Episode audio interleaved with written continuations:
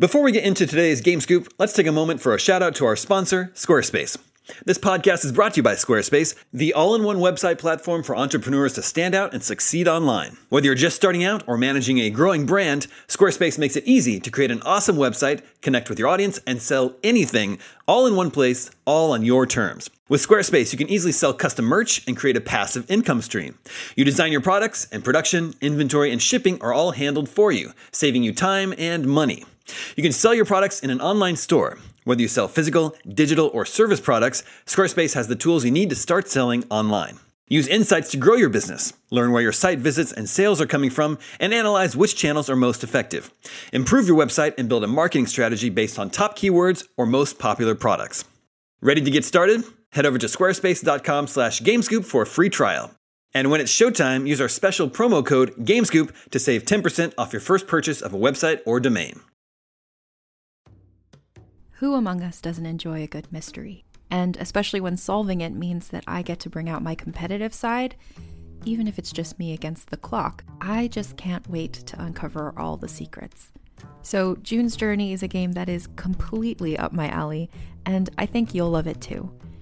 In June's Journey, a hidden object mystery game, you play as June Parker, who's on a quest to solve her sister's murder and uncover her family's many secrets. Each chapter brings you deeper into the story, and it's set in the roaring 20s, so beyond uncovering clues, you get to experience the glitz and glamour of the time. June's Journey is definitely not a game I play mindlessly, which I love because I get genuinely invested, and a lot of it is a race against time, so there's a little fun added pressure of trying to find the clues as quickly as you can in each scene. There are also tons of ways to customize the island that you're on, learn more about the characters, and then new chapters are added weekly, so you really can't run out of things to explore.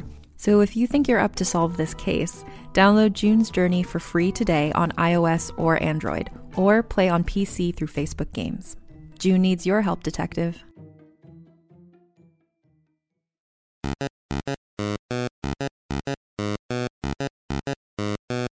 Up, everybody? Welcome to IGN Game Scoop. I'm your host, Daemon Hatfield. Joining me this week are Tina Amini, Hi, everybody. just Justin Davis, The Scoop.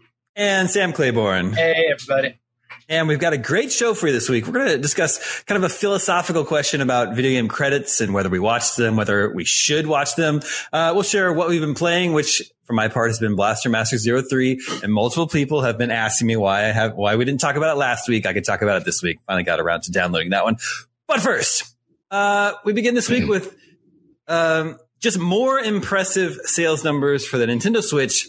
With 89 million units sold, the Nintendo Switch has now outsold the Xbox 360 and the PlayStation 3, which is a little insane to me. It's now the number five best-selling home console of all time, on track, on track Is to it? pass the Wii. Is it a home console? well, yeah, There's true. there's your stat weirdness because at the time Xbox was competing with you know the DS and then the 3DS, so yeah. it's all Um, in one now. But yeah, if you, I, you know, I think we can compare it to other home consoles. It's just, it's insane to me. They're on track to pass the Wii within, by like March of next year, basically. Which the I, Wii the Wii was such a story of like it's in retirement homes and Exactly. it's taken over the entire world. It's this international success. And like people do talk about the Switch that way somewhat, but I don't really think it gets the same credit that the Wii got. And yet it's going to end up being the bigger console.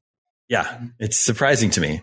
Uh, it's like you say, I, I uh, we've known the Switch has been selling. It's been the best selling console in the U.S. for the past 36 months, but it, it hasn't been like the cultural phenomenon that the Wii was, like you were just saying, Justin. So I don't know, Tina, were you surprised uh, by how quickly the Switch is reaching this milestone?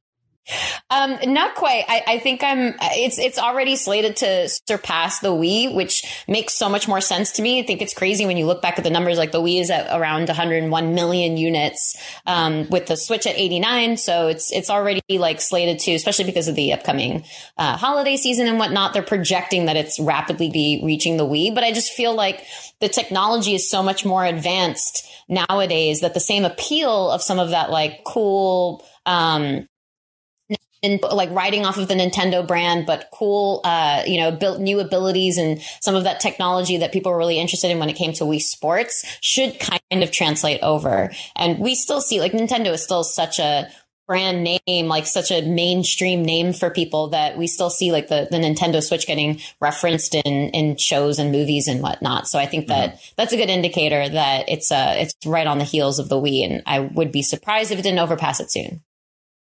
Yeah. Like, like Nintendo uh, says, they're going to pass it uh, by the end of their fiscal year, which is March of next year.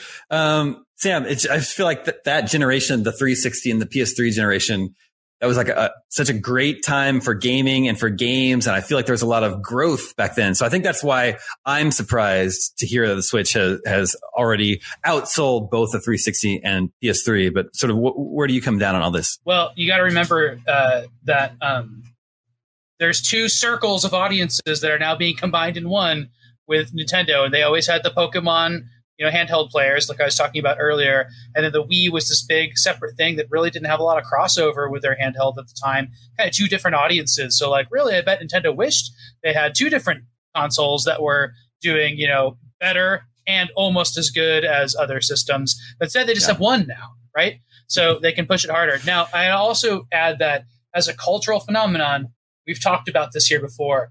Animal Crossing was the biggest game of the pandemic and it was the biggest game last year and the most talked about thing since I think Fortnite. I think it was a cultural huge thing. And what was important about Animal Crossing is that Wii Sports was fun for a couple weeks and everybody was into it. Animal Crossing was fun for a lot longer and it was hard to get. And then more people got into it. Like it's just a lot longer of an experience to kind of uh, hype up the, uh, the Switch on its own. Mm-hmm. We, you know, Sam's right about the DS and 3DS. I mean, the, the, Switch is overwhelmingly successful in Nintendo. They've never been more profitable. The company's doing fine, but like they do have to hang their hat on this like one thing now, and all their development teams are able to support this single console. Um, you know, games coming out this fall like WarioWare and Metroid. I think they look really, really good. So this isn't like a knock against them, but in a different world, those would have been like handheld games, right? They would have been like DS games or 3DS games, but now since Nintendo only has this one console, it's like all of their efforts, like we're getting both barrels of Nintendo all focused on the Switch. It's kind of cool. Um, but, uh, but it, it, does mean that like, gosh, what a gamble that, that, that they took with it. Yeah. And, sure. I, and, and then it makes me wonder where, you know, where that company goes from here. I, I'm always, the, the farther we get into the Switch's lifespan, like eventually sales will peter out. It's like, what does Nintendo look like in three years or four years from now? I'm so fascinated by that. Yeah. Yeah, it's worth noting that uh, all that 89 million in sales is all just you know you know the, basically the launch model of the Switch. There's also the Lite also, but there, there's no difference in power there. There hasn't been a, a mid generation upgrade yet, which which is my point. So people aren't really double dipping on their Switches like maybe they did with their PlayStation 4. What are you talking about? The OLED is coming out. Come the OLED now. is coming up, OLED? yeah, but you know, yeah. Switch, Switch Lite. Yeah. Is anybody I, going on, going for the OLED here? Not I'm I. not. I wasn't able to get one. Not for I, us. I didn't regret it. Yeah. If we're looking at uh, the Switch's path for home consoles, who it's gonna, who, who it still has to overtake, the next step would be the Wii, uh, which Tina was saying is about one uh, 101.5 million sold. Then the original PlayStation, which is very close, 102.5 million. Then the PlayStation 4, 116 million sold. Ooh. absolutely insane for that console. And then the the PlayStation 2, which is probably impossible for any console to catch up to ever, with 155 million units sold. Wow. Yeah. So the Switch, the Switch has a credible path to being number two, probably. Yeah, it has to beat 100. It has to beat the PlayStation 4. Yeah, I mean, if well, they don't chop off the its chip legs, shortage isn't a thing again. No yeah, kidding. yeah. Yeah, as long as you know, again, depending on what Nintendo's planning, like if they let it sort of extend out the normal console life cycle, like yeah, I think the Switch will end up being the number two bestseller of all time. Crazy. Nintendo's such an interesting company to follow. They can also just call it. their next console the Switch, also, and then they just lump all those sales and not change it too much. Stick with it, like iPhone, like iPhone, like iPhone. Yeah.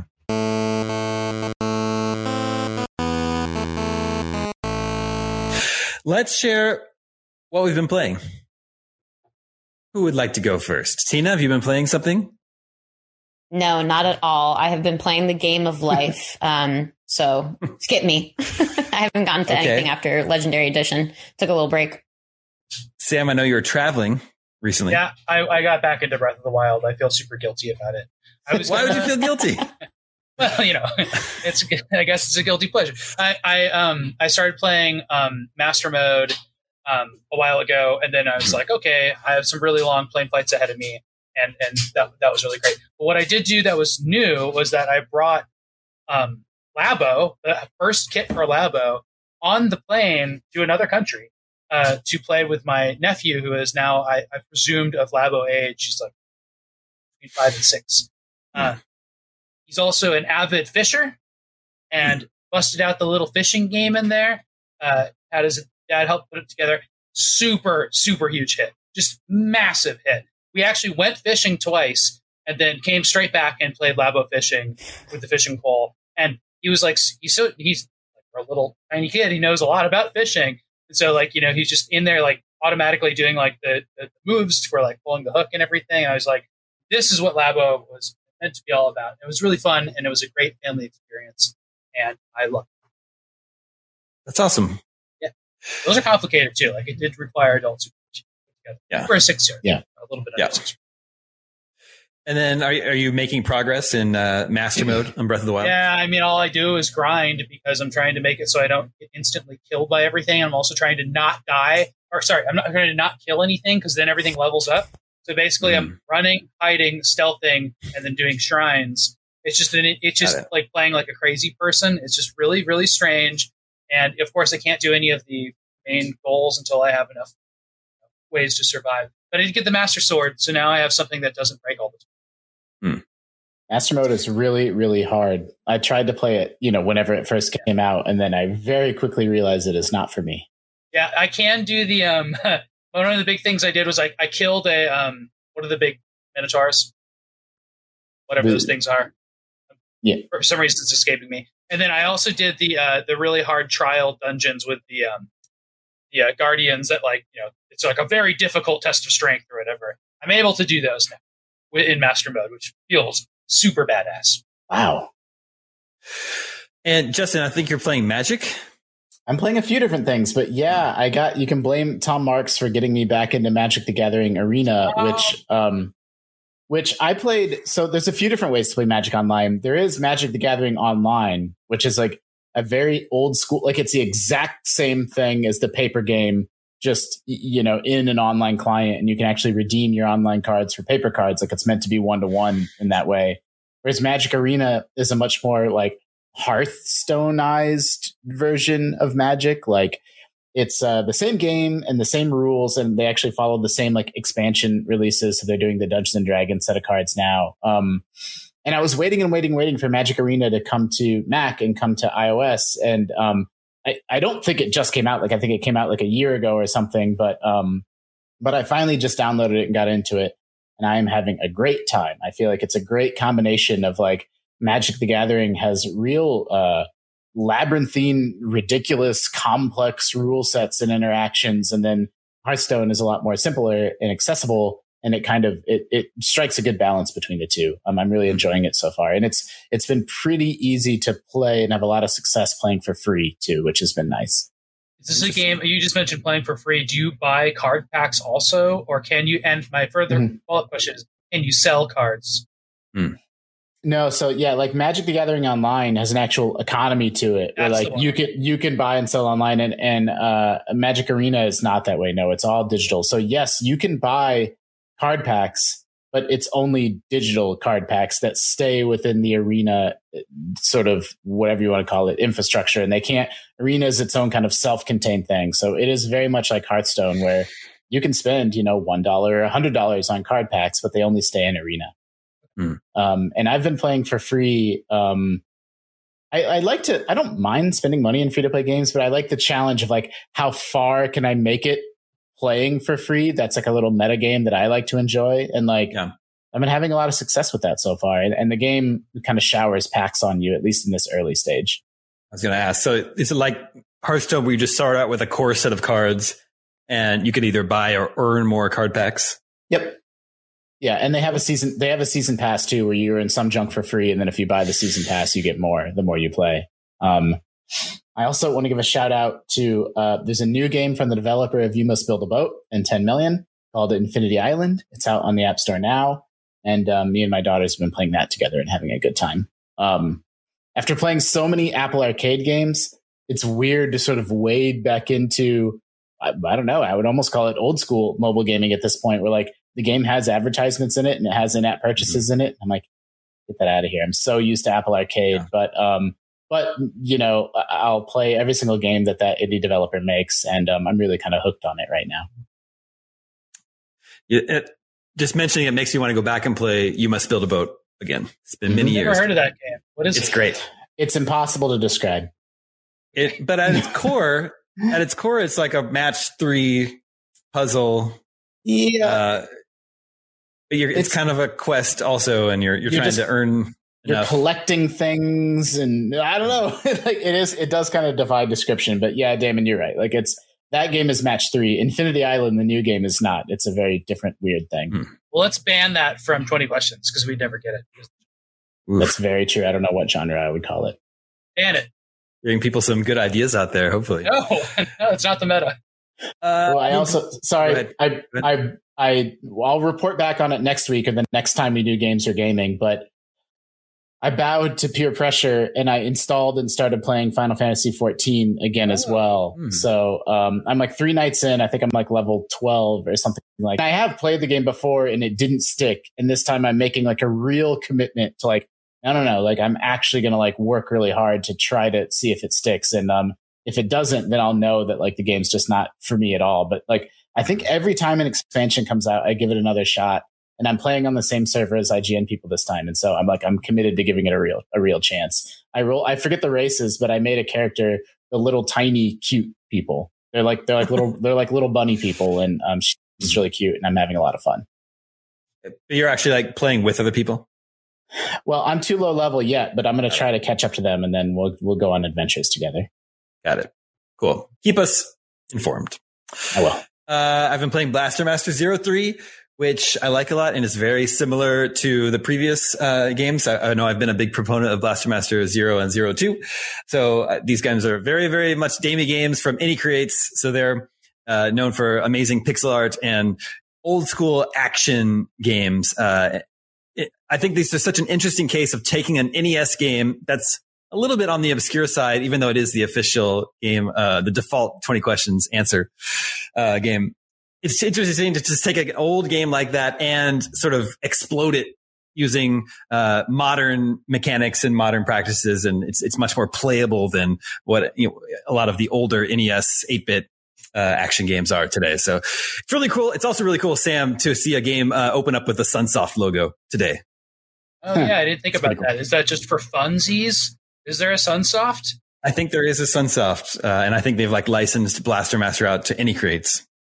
Um, so anyway, this it, it's kind of like a Metroidvania uh, game where you you have, of course, you have your tank that you're moving around in the overworld, and then you can get out of your tank with you have a little person, and you go in to do some like dungeon diving, fight monsters, find upgrades for your tank, fight bosses. It's uh it's very old school in that way. Uh, it's great. It's a very very satisfying gameplay loop. If I have any criticisms, it's, it's that it kind of just throws you at the very beginning, throws you into the game with not much of a recap of what happened in the last game, but it kind of expects you to have played it recently. It's been years since I played it. So I was like, well, I don't really remember who this person was or what was going on. I would say that for this type of game, there's probably a little too much story and dialogue trying to cram in there. Lots of like planet names and character names and alien names and, and stuff that I'm not, not really interested in keeping up with all that. I kind of just want to play this old school retro game with cool pixel art. But aside from that, it seems okay so far. I'm only a few hours into it. I recommend it, but deep- don't start with this one. Play at least play Blaster Master Zero Two before you try to play this one.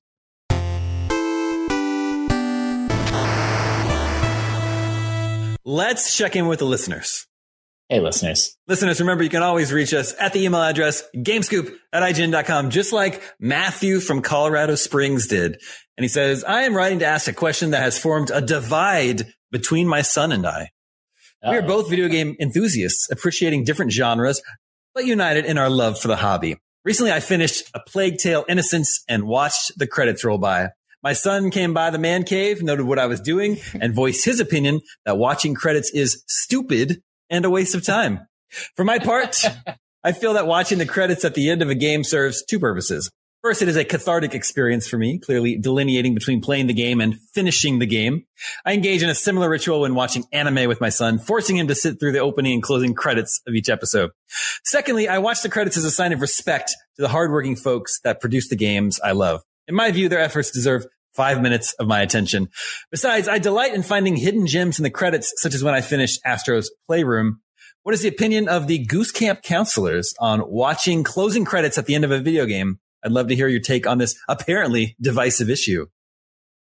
I think that's so spot on, um, especially the respect thing. I think is very sweet. I imagine a lot of people feel like five minutes of their time is really precious, um, and especially in this like on-demand culture that we live in, it 100% does feel that way comparatively. But you know, there's a tradition. We go to screenings at, you know, Lucasfilm in San Francisco quite often. And there's a tradition that you sit through the entire credits before anybody gets up oh, and anyone leaves. Yeah. Well, because we've been in the pandemic for a year and a half and that hasn't been a reality, but, um, I like that. And I can see why for some people who might not be appreciative of like the scale of work that goes into it or if they're not as in tune with the medium as like an, an an art as a craft um, if they're just there for the entertainment i can see that it's not for everybody i personally do especially lately um, the older that i've gotten uh, enjoy sitting through credits uh, and in movies in particular and this happens with video games mm. sometimes there's like a section of the credits that you wouldn't have anticipated like carpentry and it's all the mm. carpenters mm. that are being credited for whatever they've built for the the sets and the studios and um, the props and whatnot and I think it's really fascinating to get a good impression of what kind of work went into it. And then you'll see like different global regions being cited and like all the mm-hmm. localization that goes into it, all the translation that goes into it. And it really makes me think about like, wow, yeah, I didn't consider that that level of work would have gone into this particular game or that it would have been required for it.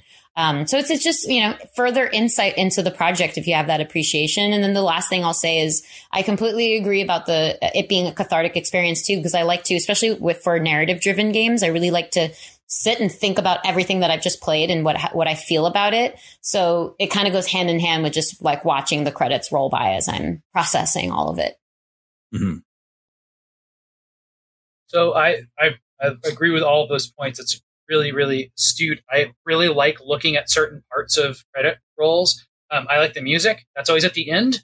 So I feel like I'm always stuck to get there. And I always like seeing like who the composer, especially in movies when they're using pop music, but games are using that a lot now, right? So I really like seeing like, oh, that was actually like a vintage track or like something that somebody composed for it. I think that's really fun. And then I also like seeing games get this now too, uh, where things are made uh, around the world. Uh, as, uh, uh, but specifically with film, I love seeing where they're shot. So I'm like, oh, that whole movie, which takes place in London, was shot in Atlanta. That's like fascinating to me. I think that's really funny when that happens, and it's really cool. And then, um, of course, interactive credits are a blast, and I they're not common. I, I don't know. Like maybe like I, I, would hope teams have some input on whether you can like shoot their names or not, because maybe not everybody would be okay with that. But I do like it. Like Smash Brothers has that famous like attack the credits, you know, roll at the end, and some other games have like little mm-hmm. mini games you play, and some other games just have like Easter eggs or you know like fun fun images that they show. And um, final thing I'll say is that it used to be that the credits in a game were the thing you were playing the game for. Like the ending was basically like maybe two screens and credits. like think of any Mario Super Mario Brothers NES game or anything like that. It's like that's what you're getting to. So like Mega Man would like walk through the seasons, you know, yeah. and they'd show the credits. Like yeah. that's that was the ending, you know. So I think a lot of people are kind of like, eh, you know, maybe are are, are, are still hanging on to that that part of uh, a little bit of nostalgia about watching. Justin, how about you? Yeah, I, this is a bit of a weird question for me because like a lot of my games that are my most played games and my favorite games are not really the type they're, they're, you know Minecraft or Stardew Valley or like I've been playing Graveyard Keeper lately or like Neko Atsume on the iPad. I'm like, do these games have credit rolls? I don't really know. Maybe Minecraft does when you beat the Ender Dragon. I'm not like really sure, but um, I, I have a tendency to gravitate towards you know open ended, sandboxy, creative game experiences. Like obviously, I'm playing plenty of narrative games too, but like the credit watching or viewing experience doesn't really like stick in my mind as something that's like important to me when I'm playing a game. I, I completely agree with Sam on like I have very vivid memories of uh appreciating and enjoying like the lean back credits experience, even all the way up through the N64 era, like Super Mario 64. And I still know the song that plays during the credits of that game and like Ocarina of Time, like Nintendo in particular in that era of games of like taking you through a journey of like what you just experienced um, is a really, really positive, fond memory of mine. But when it comes to modern gaming and the way that I'm interfacing with games, it's like um, I'm mostly just kind of playing them on my own terms rather than rather than point A to point B in that many narrative games at this point. Mm-hmm. I remember being shocked the first time I saw a button to skip credits, like on, mm-hmm. on lots of levels. Like one, like I felt like, oh, that feels disrespectful, and, and another, I was like, that's so convenient. And another, I was like, oh wait, it'll just save my game that way because it was before. Like w- one of the things about letting the credits roll, especially with Ocarina of Time or something, is like well, there's a new game plus mode that you you're going to get to, but you have to play through it and you have to save at the end of the game. Mm-hmm. You know, so there's like an incentive to watch the credits. Uh, there's one more thing about credits that I like, which is um, some studios do a list of credits for production babies. So it's just oh, yeah. all the babies that were born oh, yeah. throughout born. the production yeah. of a game. Yeah, I think that's very sweet. Well, yeah. What was the game that did? Oh, shoot, something did production dogs or pets. Mm. Yeah, I've seen pets before. I think God of War did that. Maybe it was God of War. Yeah, yeah, that's really funny. The Sony first party games stand out to me as like as maybe Ubisoft also as like the most credits I've ever seen. Like not not not adding any judgment to that in any way. It's just I cannot believe how many people work on a major first party game like versus a movie, right? Like like it's more people. It's, it's incredible how many mm-hmm. people are credited, and it's like it's like when you watch a Marvel movie. Once you get to the motion effects, you're like, whoa, this is this is as many people as used to make you know a single movie doing you know one set of shots in this movie. But like games now, they're incredible. Those the amount of people, it's just mind blowing. Yeah. In general, I watch the credits. Um, I, I try to, although I, you know, in, in all fairness, uh, Matthew from Colorado Springs says he can give uh, developers five minutes of his time. But in, in all fairness, I think any you know, AAA video game, the credits last quite a bit longer than five minutes. I don't these know. Days. That's actually I'm kind of interested now to see what, what credit rolls are like, or if they like try to tune them to be under a certain. This needs it's to be the next evolution of how long to beat. It's like how long to watch the credits roll. yeah. This is, it it's also a good twenty, good twenty questions question. Does this game have credits? yeah. Justin, apparently, um, Final Fantasy 14 is the the has the longest credits of any MMO. They go for like 47 minutes. 47 minutes. Yeah. but then just from like a quick Google search, apparently the game with the longest credits is Mighty Number no. Nine. That la- that roll on for over oh. three hours. But you know why? Because of Kickstarter. Yeah. Kickstarter backers. It must be. Yeah. And it was mm-hmm. one of the early Kickstarter backers. So I'm sure there's like, you know, 100,000 people at $5 or whatever. Yeah. Yeah. yeah. So I, they can you know, tend to stretch on for uh, quite a while now. So I appreciate when they've done more uh, to give me to look at than just a scrolling list of white text on a black background. You know, hopefully there's something a little bit more going on.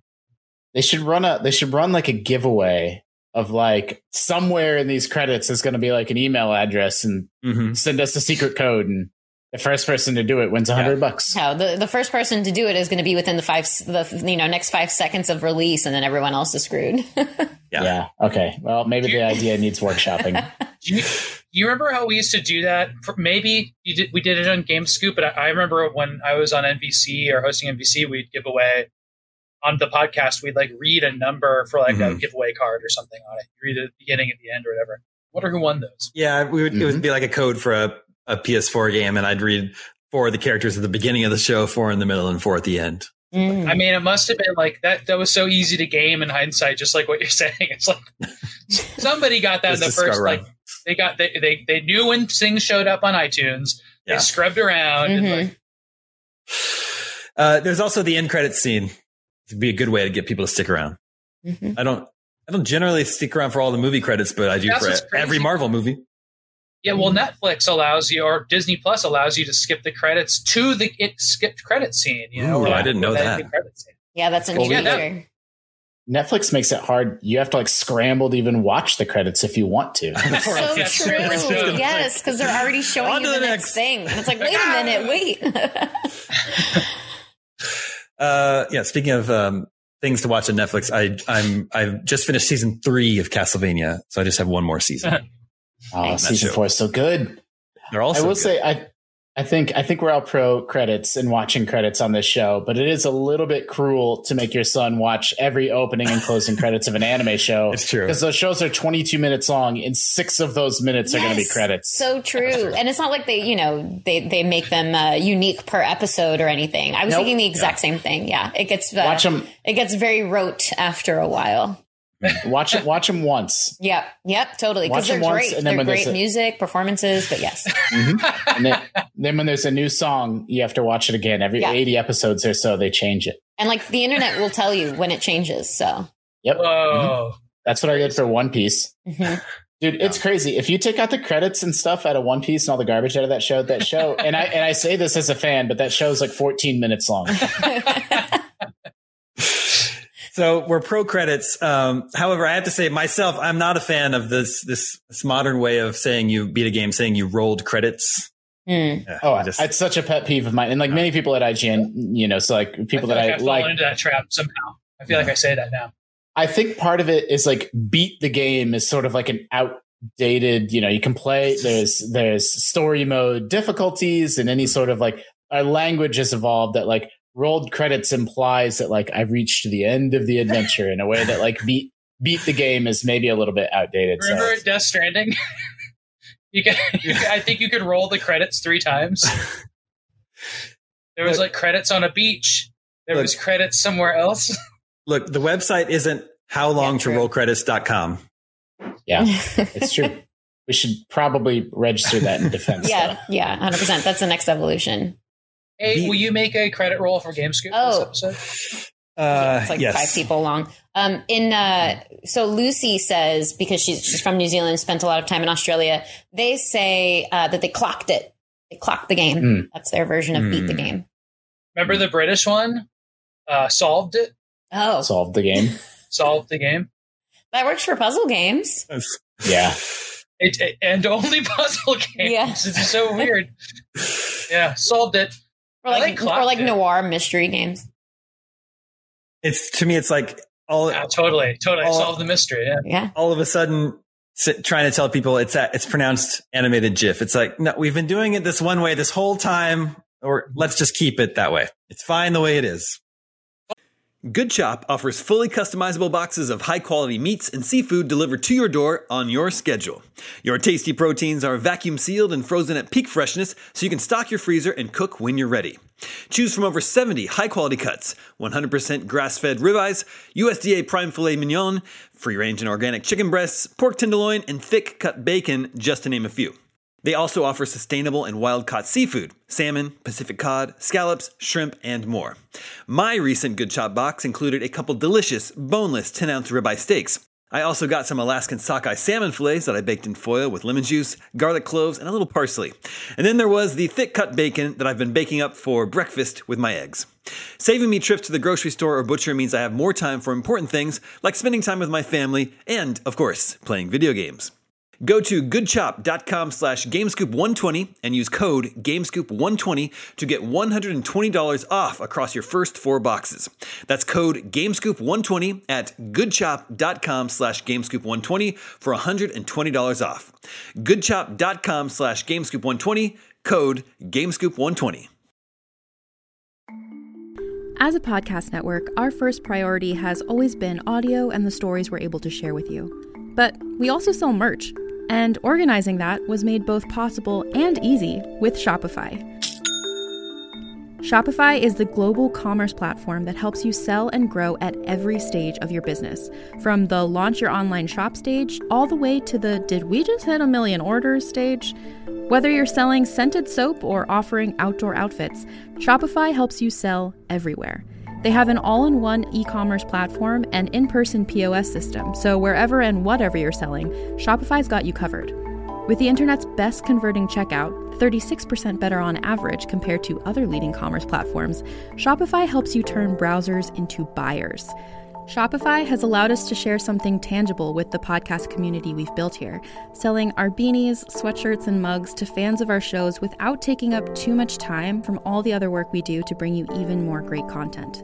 And it's not just us. Shopify powers 10% of all e commerce in the US.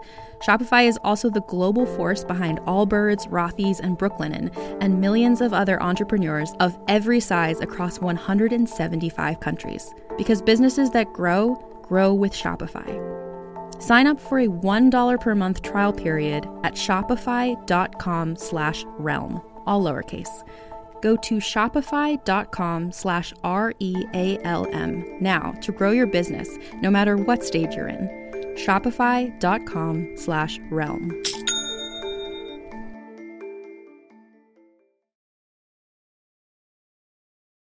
Fucked it. This is Mike Staub from Long Island, New York. Uh, I remember you, you might remember a couple weeks ago I said I was uh, playing the Cotton reboot, which is uh, something I'm still enjoying. Says I love the show. You all do amazing work. It's one of my necessary listens each week. Video game 20 questions is also some of the most fun to have while driving to and from work on my 40 to 60 minute commute. I wanted to write to you about the Cotton reboot, but more specifically, the Japanese computer it appeared on. Daemon had mentioned that Cotton was originally on a console called the X68000 in Japan. To clarify a bit, the Sharp X68000 or X68K, as the cool kids call it, is an amazing Japanese PC from the 80s and 90s. One of my closest friends actually has a full X68K setup. And every year we bring it to the video game convention we run, Long Island Retro Gaming Expo. We set the PC up in our museum section that's full of obscure consoles, old PCs, and Japanese imports. It's a real blast of an event, and the X68K is always one of the most sought after items to play. It's very difficult to assemble all the parts to complete this Voltron beast, but it's an amazing in person. It looks, feels, and sounds amazing. For some history, game developers used to use the X68K to develop a lot of games, especially arcade games. So you can play arcade perfect versions of many classic games on this computer. Wow. If you have the right controllers, two of my favorites are Dragon Spirit and Final Fight. But the best of the X68K games that we showcase at the convention is Akumajo Dracula or Castlevania. Later released on the PSX and the Castlevania Chronicles collection. What, but which, um, I mean, what arcade version of Castlevania would that be? Well, I think I, I don't think it is the arcade version. So which version it's- of Cat just because like the original Castlevania is just an NES game or a, a PlayChoice 10 game, right? So I, don't, I just don't know which Castlevania game they're talking about. I think it's just Castlevania, Castlevania. Yeah. Anyway, since this Japanese PC is amazing to play here and see, it's a rarity, but I highly suggest you try to find one and play these games. Cool. Scoop. That's so cool. I really like it. Yeah. You'll see, um, Sam, make sure to look around the flea market next time you go or next. Yeah, I know. I looked up a X68 picture of, of what it looks like just so I can know, and it looks like a ridiculous PC from the 80s. you haven't ever seen one at, really you haven't ever seen one at California Extreme? Yeah, well, they do have that retro game room, and like you know, there's weird stuff in there, but that convention's not really focused on that. And I've never been to like a retro game convention like he's mentioning that he uh, attends, and that sounds like a lot of fun. Uh, okay, next up, this is Lewis Somerville. It says, I live in Northumberland in the United Kingdom. It says, my question for you is, are any of your favorite games the first of a particular genre you ever played? My reason for this question is that I've been playing video games since I was five years old. I'm now 29, but I always avoided RPGs. I'm not sure what exactly always put me off, but I just simply never gravitated towards them like I would pretty much every other genre. Then when Persona 5 was being advertised, it really caught my eye and I decided to give it a go. I completed Persona 5 and then Persona 5 Royal and Persona 5 Royal is now my favorite game of all time. Oh, Since completing Persona, I have gone on to play numerous other RPGs and JRPGs and thoroughly enjoyed pretty much all of them. So did any of your favorite games introduce you to a new genre that you now enjoy playing? mm. you never forget your first. Mm-hmm, mm-hmm. I mean, I, Super Metroid was probably my first Metroidvania. That's what I was going to say as well. I mean, You wouldn't have had a lot of choices at the time. Yeah. That's true. yeah, for sure. I mean, Final Fantasy One is my favorite Final Fantasy. I love it. It's just My so tough. game at the time. it's so tough to answer this question because I was re- I was thinking about it. I think maybe a little differently um, because I don't know. Like you start like I, I love RPGs, I love JRPGs, but I don't necessarily remember or connote one launching like the my interest in the genre so much as it just having been like a regular part of my my gaming habits and Mhm. interests. Um, I imagine if there's a sports game that I really like, that'll be the thing that gets me interested in it because that's maybe one of the few genres that I don't play. To come. Um, so yeah, I, I, thought about it really specifically. So I have a very specific, maybe not answering the question answer.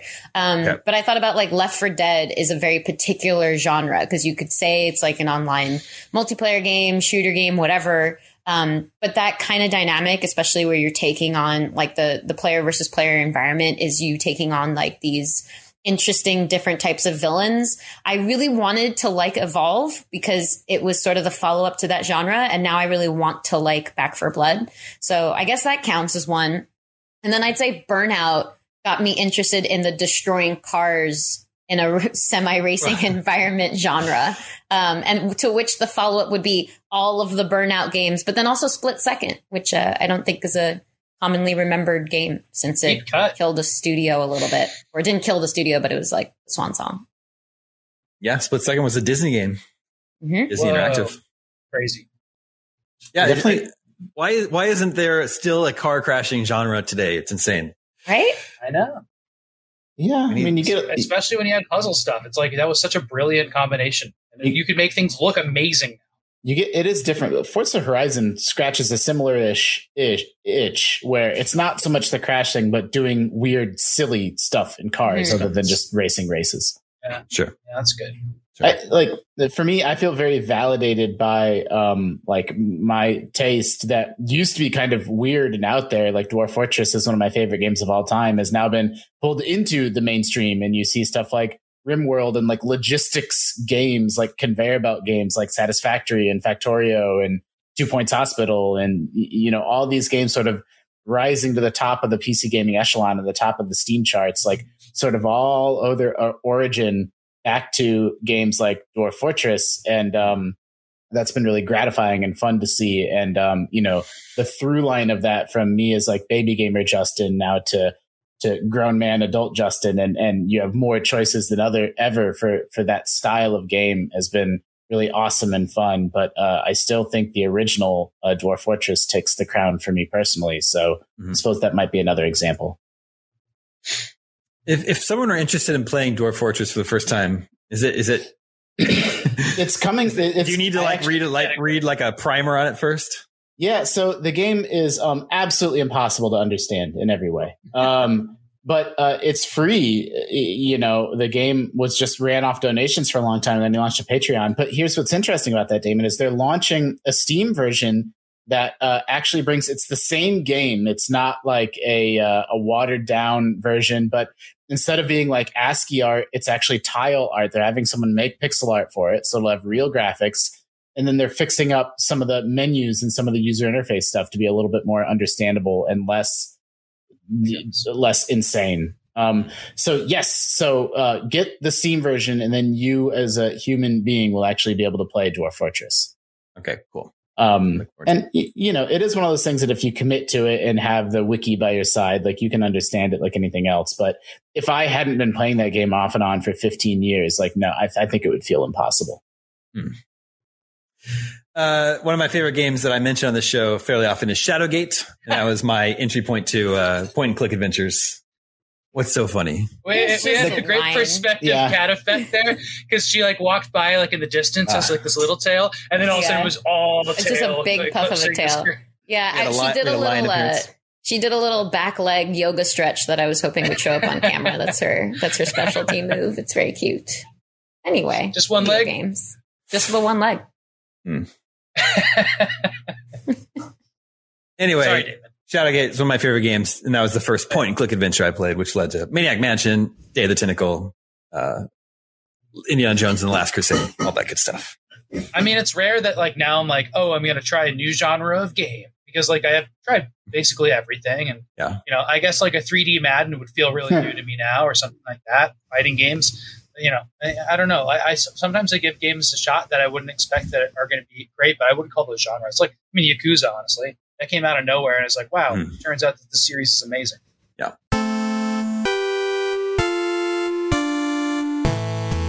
Okay, real quick question from Chris. Says, first time, long time, love the show. I think the only other content I consume more than Scoop is The Simpsons and The Office. I mean, okay. come on, that's some stiff competition, right? Good company. Says, my question is directed mainly at Sam. I have been on the fence about getting a pinball game. Well, I would love to scoop up a traditional physical table. They're a bit on the pricey side. I've been seeing lots of digital tables out there, most notably the one from AtGames. What's your take on them in general? Given that they can be 10% of the price of a physical table, would you recommend a pleb like me picking one up? Um, okay, so I uh, I think the virtual games are uh, are I would try those in console form. So I think that there's a really good use case to be made for like playing those to learn rules for pinball machines because they're really complicated and learning the rules is a really fun part of playing pinball, not just skills, right? It's learning the actual game. Like in Monster Bash, you collect all the monsters and then you uh, you have a monster bash. You, you put on a show. Like that's the plot of that game. And assembling the band is really fun and easy to learn. All the other games are much more complex than that. That's like the easiest game to learn. And so once you you, you want to use virtual machines to do that. But in terms of having a, a like a virtual machine to play those on, like with the buttons and you can nudge and hmm. everything, I don't think that leap is that great. Like I, I think it's just fine to play a bunch of games with a controller on your TV. And like I think Pinball Arcade's amazing, even though it's been retired now, and now it's a uh, Zen Pinball has the license for all real games. But getting real games and playing virtual pinball machines at home very fun. I don't think you need a, a machine to do that. Now, if you were interested in like a game room and like doing something fun for like you know in your house to have like a, a something that looks good, that's another reason to get a real pinball machine. They look really good. The art's really nice on them you go back into the 70s, you can match art with like a cool retro house you have, you know, something like that. That's one reason to have them. And then if you're worried about um, you know, cost, there's all kinds of ranges of pinball machine pricing and costs, you know, depending on uh, how far back you go. Um, in new machines, new pinball machines, some of those are actually cheaper than old ones, by the way. So look into that. But I'd also say there's another joy to owning a pinball machine, and that's learning mechanical and electrical skills. You will be forced to use them or have a friend that you'll maybe make very good friends with have to come over and fix your games a lot. They break all the time, or if they don't break all the time, you want to keep them in really good shape so they don't break. And it's just been uh, one of my life's greatest pleasures to learn the skills involved in maintaining all the machines. Also, gateway to pinball arcade machines. Hmm. Maybe get a Miss Pac-Man cocktail table or something. Those are always really fun. Oh my goodness, we're getting just the most amazing framed shot here of Lion and Tina. for our for all, for all of our listeners, there's some good cat action mm-hmm. happening. Mm-hmm. You have to tune into this episode. Good cat episode.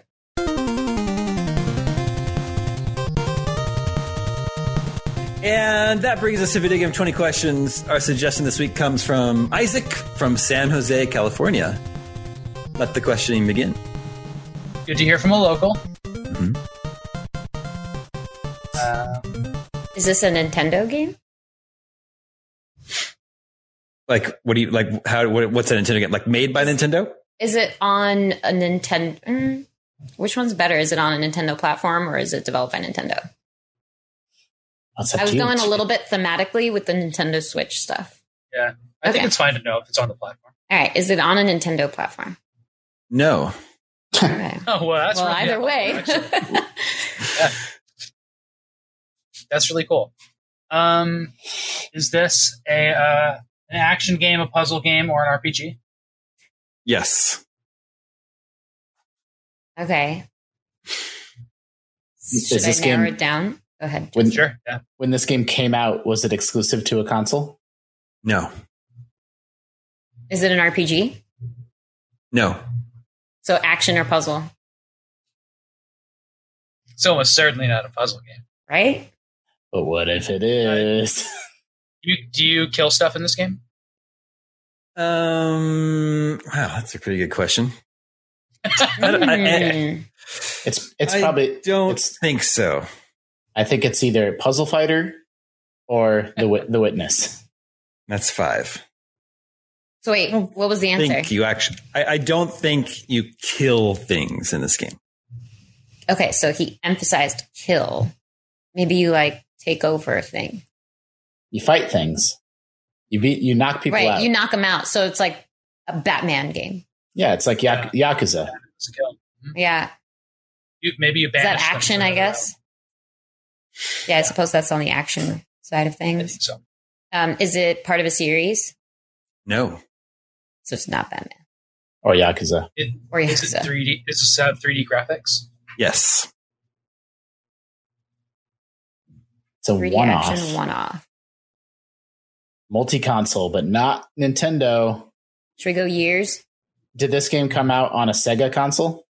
No. So PlayStation, Xbox.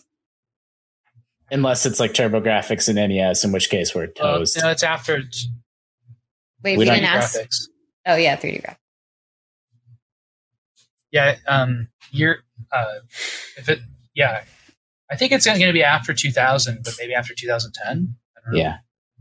I mean, it's definitely on, uh, not definitely, but almost definitely on the PlayStation and Xbox consoles, but not Nintendo consoles. 3D action game, no sequels, And there's PC and mobile and stuff. Um, or 3D it pu- 3D puzzle game. is it it's still- published by one of the E3, you know, press conference? That question. That's a gray area. But for the sake of this, let's say yes. Okay, so they don't do it anymore. So like Konami, maybe. Um, who else doesn't do? I don't know. Activision, Capcom. Yeah, Activision, I don't know if they've ever done one. yeah, they Oh, do yeah, like used to. yeah, they do like presentations, but at E3. But I don't know that it counts as like a press conference style. Activision? These days, yeah, they'll have like Back in the the- Activision you're has right. definitely done an E3 presentation. They had that huge party Nice. that one year where Eminem was there. Uh, Should we go Japan, US? yes. Yeah. Uh, is it a game from the US? No. That's 10. Okay, so Konami, Capcom, possibly, possibly puzzle, possibly action, one off. And hold on. You said the game said the game's not f- like okay, sorry. The game is not developed in the US. That's the question I was answering. Okay, Do you do you do a lot of punching, punching and kicking in this game? Hmm. I don't think that's really uh I don't think that's the emphasis of this game. Hmm. What?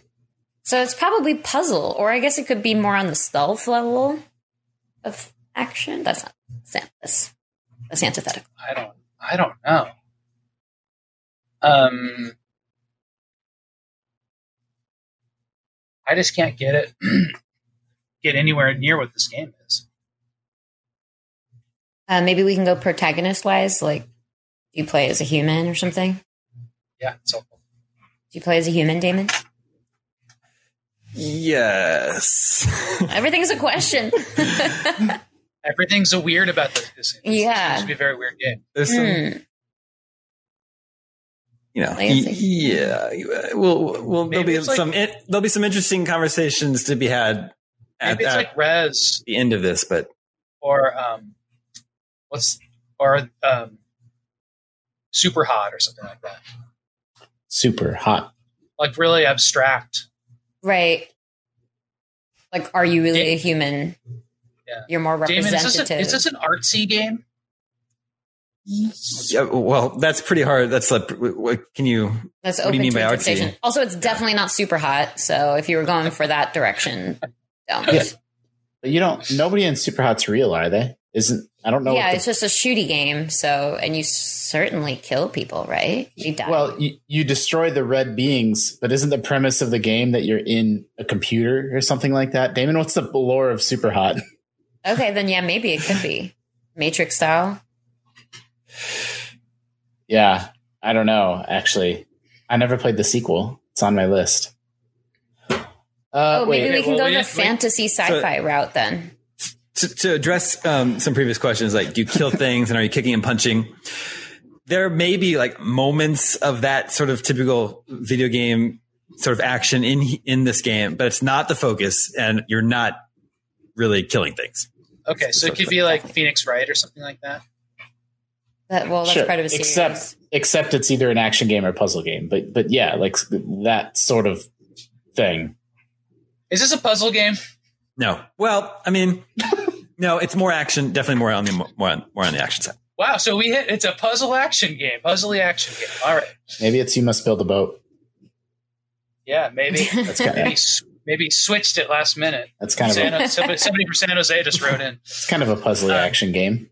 You're definitely killing monsters in that game. Matching three, slaying beasts. Action seems weird. I mean, maybe this is like a game where you're just like jumping around like a endless runner or something like that. Yeah, jetpack joyride, something weird.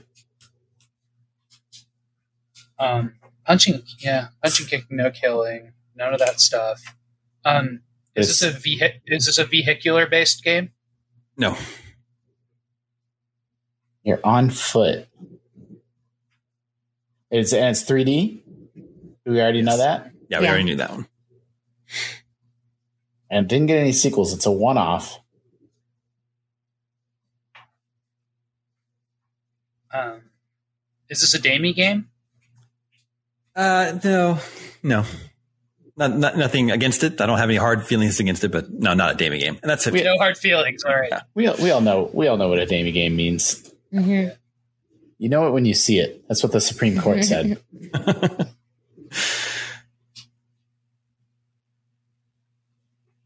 Um, Is this played from a first-person perspective? no, Great.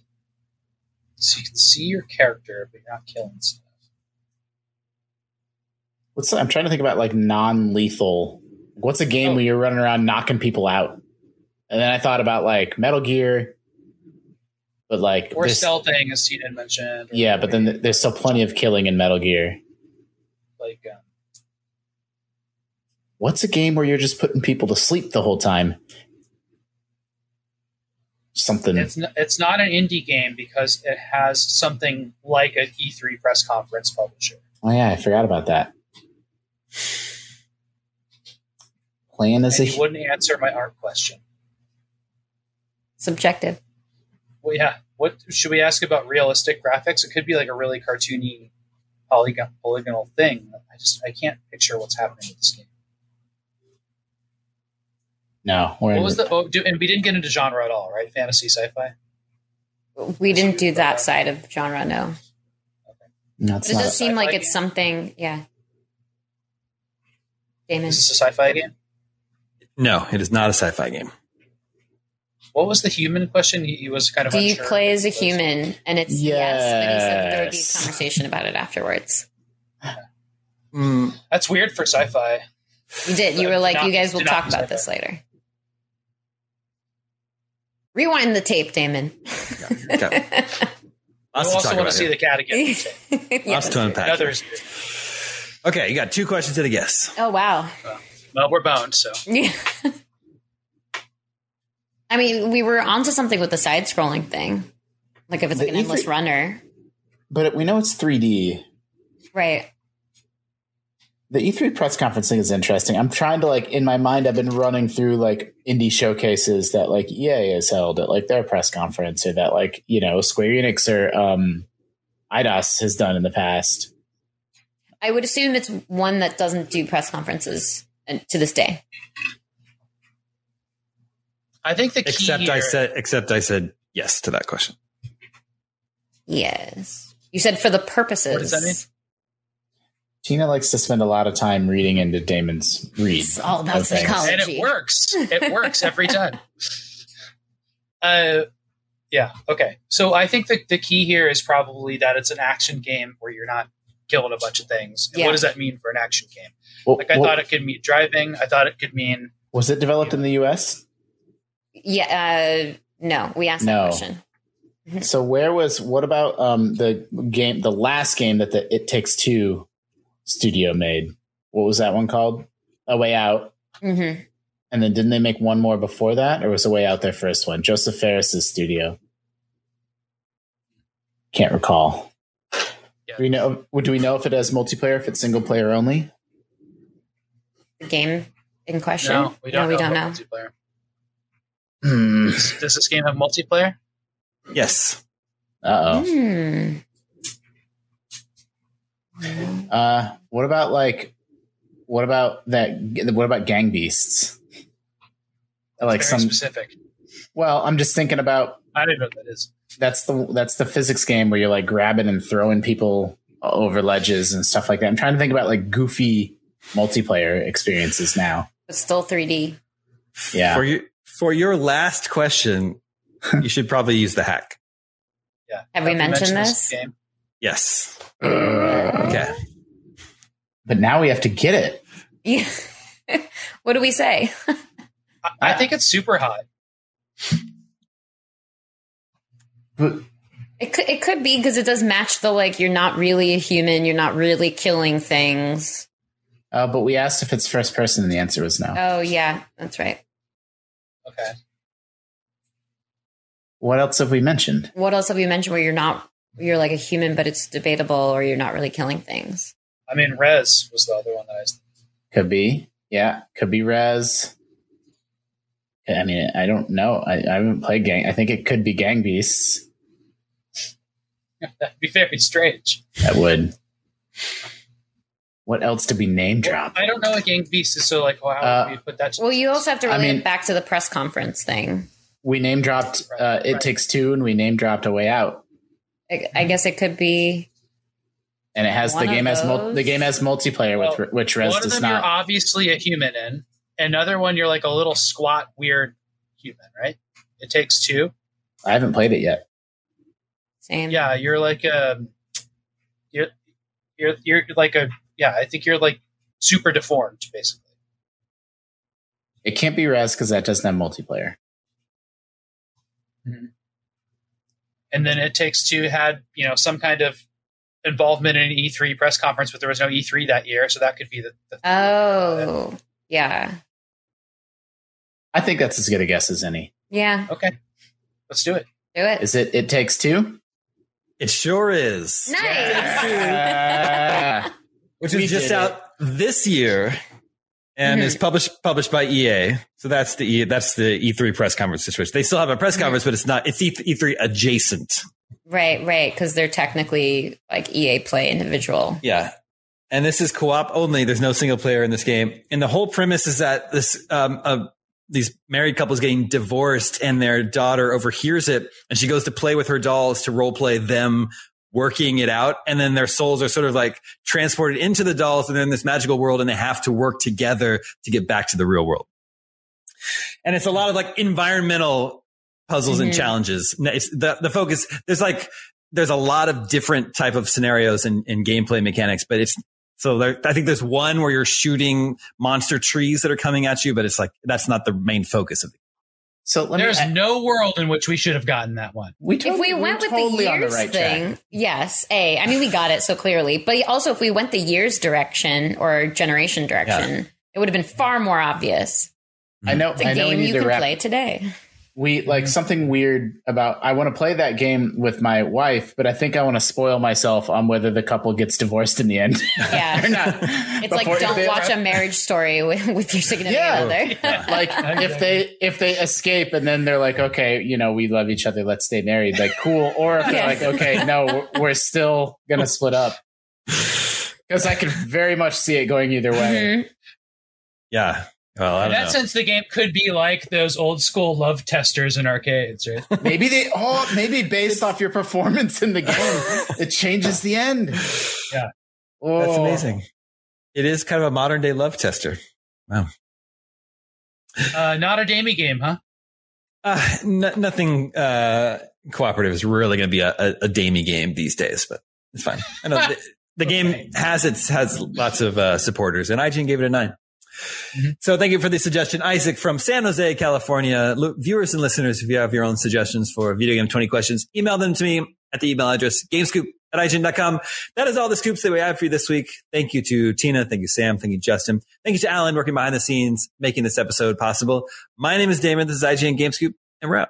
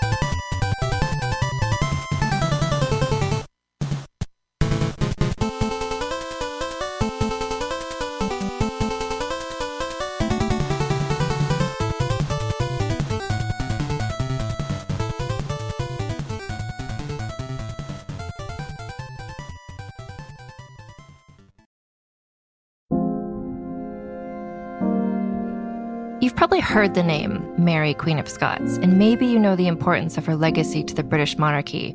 But how much do you know about her life and what she was really like? For instance, did you know that she preferred to have her eggs scrambled, or that giving gifts was her love language?